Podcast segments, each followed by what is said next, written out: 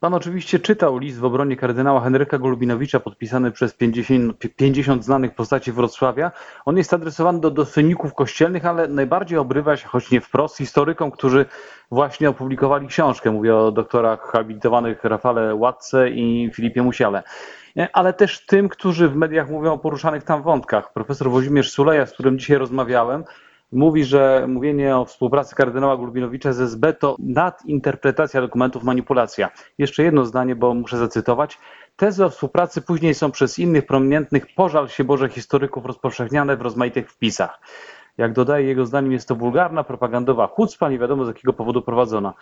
Jak pan się odniesie do takiego stwierdzenia, do takiego obrazu sytuacji?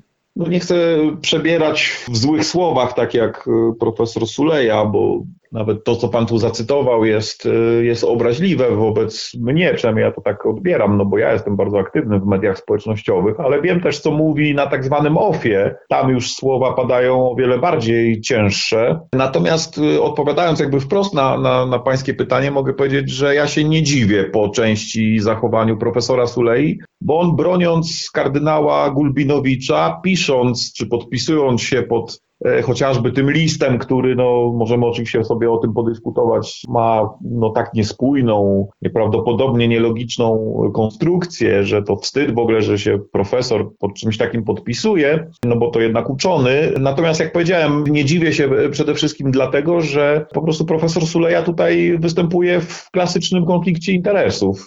To znaczy? W czasie mianowicie, kiedy był dyrektorem tego oddziału wrocławskiego, powstała ta książka. No nie mam na to oczywiście dowodów, ale różne relacje w samym Instytucie Pamięci Narodowej krążą wokół tego, że profesor Suleja jakby od początku do końca w jakimś sensie nadzorował kształt tej książki, chociaż jej formalnie nie sygnował. Nie pamiętam, czy nie był nawet recenzentem, ale to by trzeba było sprawdzić, tego nie pamiętam. No natomiast jest oczywiste, że skoro pisali to historycy podlegli profesorowi Sulei, w tym profesor Balbus. Zresztą była to publikacja oddziału wrocławskiego Instytutu Pamięci Narodowej. I teraz jakby zakwestionowanie tej zakłamanej książki, która bazowała na materiałach również pochodzących dokładnie z tej samej teczki, z tej samej jednostki, o tej samej sygnaturze, w oparciu o którą napisali książkę Musiał z y, Łatką, no jak powiedziałem, jest po prostu tak naprawdę obroną y, samego siebie. No i tyle mogę na ten temat powiedzieć. Natomiast no sama ta treść jest jest no, nieprawdopodobna, bo ona.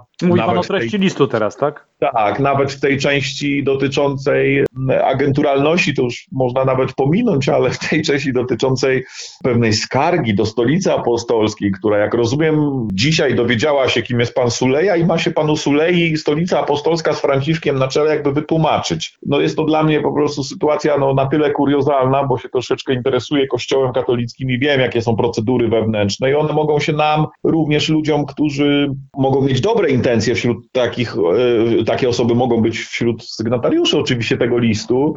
One się mogą nam te procedury nie podobać, no ale tak już jest, że monarchia absolutna, jaką jest papiestwo, sama sobie, że tak powiem, zagwarantowała i również w tym przypadku zagwarantowała sobie prawo do nieopowiadania o nieobyczajnych sprawach po prostu publicznie. I nikt nie będzie stolicy apostolskiej i polskich arcybiskupów stawiał do pionu i kazał im nagle jakby wytłumaczyć wszystkie okoliczności, które sprawiły, że tak krzywdzący dokument wydała nuncjatura na polecenie stolicy apostolskiej. No to, I to jest chyba najpoważniejszy, najśmieszniejsze i najtragiczniejsze w ogóle w całym tym liście, że, że ci ludzie się jakby tego do, domagają. Zresztą ciekawe jest też to, że tam adresatem nie jest ksiądz kardynał Nycz, a z różnego typu informacji, nawet z oficjalnego stanowiska rzecznika archidiecezji wrocławskiej wiemy przecież, że właśnie to kardynał Nycz został powołany przez papieża, przez Stolicę Świętą do tego, żeby chociażby zakomunikować swojemu bratu w biskupstwie i w kardynalstwie,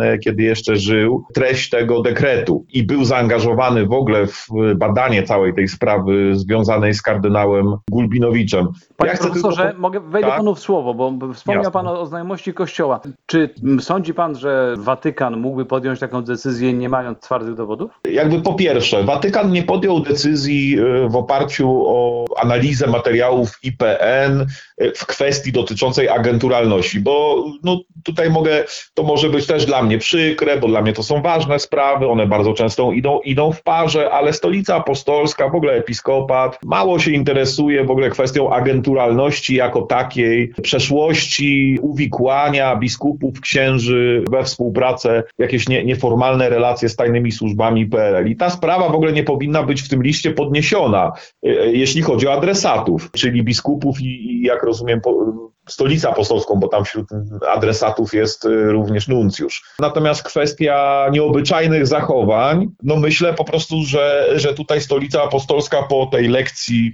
kardynała Makarika, innych spraw, tych spraw przecież jest bardzo dużo, możemy o tym dyskutować, że działa z jednej strony roztropnie, a z drugiej strony radykalnie i nie myślę, że na, na, w oparciu o jeden przykład, o jeden, jedno wysłuchanie, ta sprawa została w ten sposób uregulowana. Myślę, że to jest jakiś głębszy problem, no ale jak mówię, my się pewnie o tym nigdy, nigdy nie dowiemy. No zgadzam się po części jakby, wie pan, z tą sytuacją, w której jedna z publicystek więzi pisze o tym, że no jak jest to tak ważna osoba, o takiej pozycji e, jak kardynał Gulbinowicz, to nie można to sobie, tego załatwić e, kilkuzdaniowym oświadczeniem nienumerowanym, że my to po prostu w formie wordowskiego pliku gdzieś zawiesimy i jest wszystko w porządku, mamy to przyjąć i tak dalej. To też nie są te czasy, że to wszystko należy jakby przyjąć w ten sposób i się nie domagać wyjaśnień, tak? I w jakimś sensie tu, tutaj ona ma e, rację, natomiast no, ten list jest o tyle nieroztropny, że on, że tak powiem, stawia stolicę świętą do pionu i miesza te dwa wątki czyli tą, tą kwestię agenturalności, czy to jest jakaś połajanka z pracownikami IPN-u, autorami książki czy artykułów, a z drugiej strony właśnie stawia stolicę apostolską do pionu i żąda tutaj tych, tych wszystkich wyjaśnień. Myślę, że pomiędzy y, tym suchym, krótkim oświadczeniem nuncjatury, a tym, czego żądają wręcz y, od stolicy apostolskiej i biskupów sygnatariusze tego listu, jest pewna przestrzeń do zagospodarowania i można było tą sprawę jakby ze strony Kościoła inaczej przedstawić. To, to, to tutaj mogę tak, takie swoje stanowisko jakby wyrazić. Natomiast no i tak pozostaje niesmak po, po treści tego listu tych sygnatariuszy, którzy się postawili jakby w obronie kardynała w całym zakresie, w całej palecie zarzutów i historycznych, i nieobyczajnego zachowania. Ja chcę też słowo mm, skierować mhm. w kierunku warsztatu historycznego. Czy historykowi tak. warto interpretować, czy nie warto, czy można interpretować rzeczy, dokumenty, materiały, z którymi ma do czynienia? No bo wśród zarzutów, które postawił pan e, profesor Suleja autorom mhm. książki, jest to, że oni nadinterpretują. No, z pańskiego punktu widzenia, jako doświadczonego też badacza, jak to wygląda? No całkowicie się z tym nie zgadzam. Wie pan, to jest w ogóle kwestia do dyskusji, e, na ile autorzy tego listu, w tym profesor Suleja, tą książkę znał. To znaczy, e, oczywiście może pan od razu powiedzieć, że w czasie, kiedy był dyrektorem, podjął, to też, też jest ważne i dobrze by było, żeby pan tą kwestię postawił. O tym e... rozmawiałem z panem profesorem Łatką. On o tym powiedział. No właśnie, no bo on podejmował decyzję o skierowaniu książki do druku, tak. więc on ją no przynajmniej powinien znać. Natomiast jak ją zna, ja ją przeczytałem dzisiaj i jeszcze wysłuchałem dzisiaj tą dwugodzinną dyskusję autorów z e, innymi historykami, którzy nie zawsze, jak Jan Żaryn, podzielają wszystkie opinie tych autorów, ale zarzutu tego typu o, o nadinterpretację, no to szczerze powiem, wszyscy, którzy to przeczytali, to takiego wniosku raczej nie wyciągają. Bym powiedział, że to jest książka napisana w delikatny sposób, taki empatyczny, ale też właśnie drobiazgowy, nie przesądzająca wielu kwestii, natomiast ona w warstwie źródłowej, y, materiałów cytowanych nie tylko w formie tych załączników źródłowych, jakby integralnie dołączonych do tej książki, ale cytatów w tym obszernym wprowadzeniu do sprawy, bo w zasadzie wszystko się opiera na tym wprowadzeniu, no to jest to książka, no jakby pokazująca całą złożoność tej sprawy, ale absolutnie nie można powiedzieć, że to jest książka, która albo wybiela kardynała, albo przesądza w ogóle, mówi, że twardo po prostu, że to był jakiś agent i w tej typologii go jeszcze jakoś umiejscawia w jakiejś, jakiejś wysokiej hierarchii po prostu tych agentów i tak dalej. Natomiast co jest jakby istotą moim zdaniem tej książki? To jest to, mhm. że kardynał zawdzięcza swoją największą karierę, czyli stolicę biskupią we Wrocławiu, a w jakim sensie pośrednio już później. E, No właśnie, tytuł arcybiskupa, no to jest akurat do tego Ale kapelusz kardynalski też o tym przypisane, ale, ale w konsekwencji również kapelusz kardynalski, chociaż formalnie mógłby być arcybiskupem bez kardynała, tak jak jest to w kardynalskiej przecież archidiecezji krakowskiej teraz praktykowane. We Wrocławiu też. Tak, e, we Wrocławiu też. Niemniej jednak, no można zaryzykować akurat taką opinię i oni jakby tą kwestię stawiają, tak, że on w jakimś sensie prowadząc od wielu lat ten dialog, od końca lat 60., mając pozytywne opinie, zapracował sobie na sytuację, w której w końcu lat 70. uzyskał arcybiskupstwo jednej z najważniejszych stolic biskupich. I to jest jakby pierwsza kwestia. Druga kwestia to jest to, że on prowadził bardzo zaawansowany dialog o charakterze politycznym z bardzo wysokimi rangą funkcjonariuszami Służby Bezpieczeństwa, co jest warte podkreślenia, bo tutaj mówimy o funkcjach dyrektorskich i generalskich. Czyli w nie pionkach. tak, czy- czy- czyli nie pionkach, w strukturach y, Departamentu Czwartego, ja już pana nie chcę zanudzać tutaj swoimi refleksjami na temat tego, kim był Konrad Straszewski i tak dalej, i tak dalej, ale to jest naprawdę poważna figura i jeśli ktoś z nim podejmuje dialog, no to to jest coś poważnego po prostu. I że kardynał, czy tam biskup, arcybiskup, ksiądz podjął ten dialog niezgodnie jakby z regułami obowiązującymi w kościele i instrukcjami, które w tym kościele obowiązywały, które pochodziły od prymasa Wyszyńskiego. I dzisiaj w dyskusji pojawił się ten wątek, gdzie Janek Żaryn próbował jakby mówić w ten sposób mniej więcej. Wiem, że na to nie ma żadnego dowodu, wiem, że nie ma żadnych dokumentów, ale ja jednak, mówi Jan Żaryn, stawiam taką hipotezę, jakiś cień jeszcze mam wątpliwości, że ten dialog kardynał y, Gulbinowicz prowadził za wiedzą księdza prymasza Wyszyńskiego. Na co autorzy wskazali szereg przykładów w dokumentach, gdzie sam Gulbinowicz po pierwsze mówi, że akcentuje to, że prowadzi to bez wiedzy Wyszyńskiego i teraz ktoś by mógł powiedzieć, no to musiał tak grać, ale SB niezależnie od tego stanowiska Gulbinowicza sama weryfikowała kwestię związaną z tym, czy Wyszyński wie o tym, że oni się z nim potajemnie spotykają. Do tego są e, korzyści właśnie z tego płynące. Już pomijam jakby to, to arcybiskupstwo, chociaż to jest oczywiście najważniejsze, ale tam są nawet e, jakieś podarunki, które on wprawdzie niechętnie, ale jednak przyjmuje.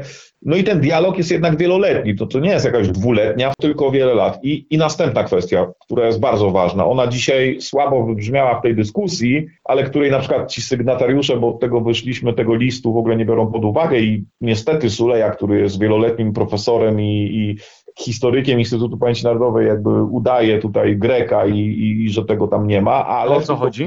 ale w tych dokumentach trzykrotnie Gulbinowicz jest kwalifikowany formalnie jako kontakt operacy- operacyjny i raz, jeśli się teraz nie mylę, jako kontakt poufny. I na ten temat są dwa rozdziały w ogóle w tej książce. Kwestia dialogu operacyjnego, bo oni tam mówią o tym, że dialog operacyjny nie jest, nie jest kategorią OZI. Oni tak piszą. No oczywiście, że nie jest, bo dialog operacyjny jest metodą pracy Służby Bezpieczeństwa.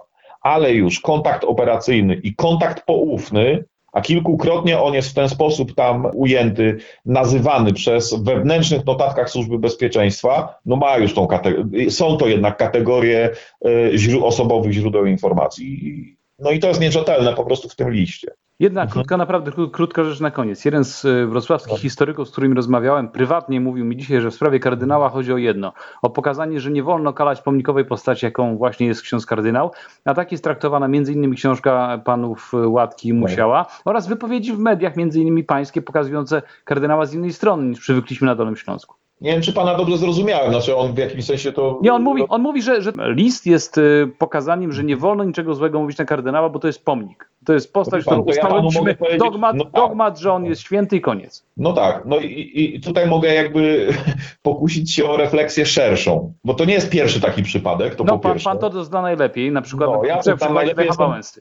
I powiem panu szczególnie, jestem na, na takie sprawy wyczulony. Jak mi ktoś mówi, że czegoś nie można, bo ten ktoś ma zasługi, to nawet wie pan, jakby pan mnie już przypalał ogniem, to ja panu powiem, że ten Wałęsa też ma jakieś zasługi, ale my o tym teraz nie dyskutujemy w kontekście tego, że on był agentem TW Bolek. Tylko piszemy o tej historii po prostu z lat 70. Ja nie kwestionuję pewnych rzeczy, które historii, które się tam działy w latach 80., chociaż jakby wiedza mi każe e, przy wielu tych sprawach postawić znak zapytania. To jest nieistotne. I tak samo z tym kardynałem Gulbinowiczem. I świetnie oni to pokazali w tej książce, bo oni mu żadnych nie odmawiają zasług. Ale teraz panu jeszcze powiem coś więcej, jakby, jakby jeszcze szerzej można na to spojrzeć. Czy w Polsce jest w ogóle przyzwolenie na to, żeby mówić o historii, o przeszłości do końca zgodnie z prawdą? I teraz bez względu na to, czy my mówimy o kimś, o jakichś wydarzeniach, które są ważne dla jednej partii, dla drugiej, dla Hutu czy Tutsi. To nie ma znaczenia, oni, tak.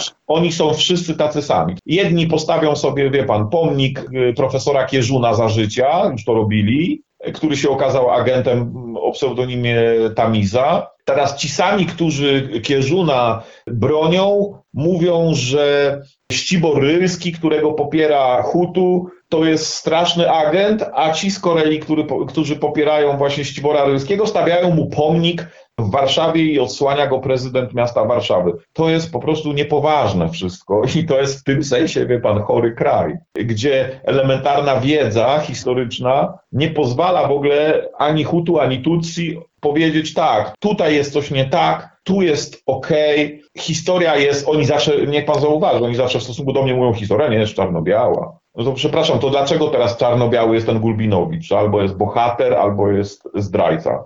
Jak się ten list czyta, to pan myśli, no to biały, no to biały, ewidentnie biały, to jest wielki, to jest ponadpartyjne porozumienie od ludzi, którzy mają zarzuty prokuratorskie przez wariata, który twierdzi, wymyślił hasło ośmiu gwiazdek po pracowników IPN i po członka kolegium IPN. I oni twierdzą, że wszystko jest w porządku.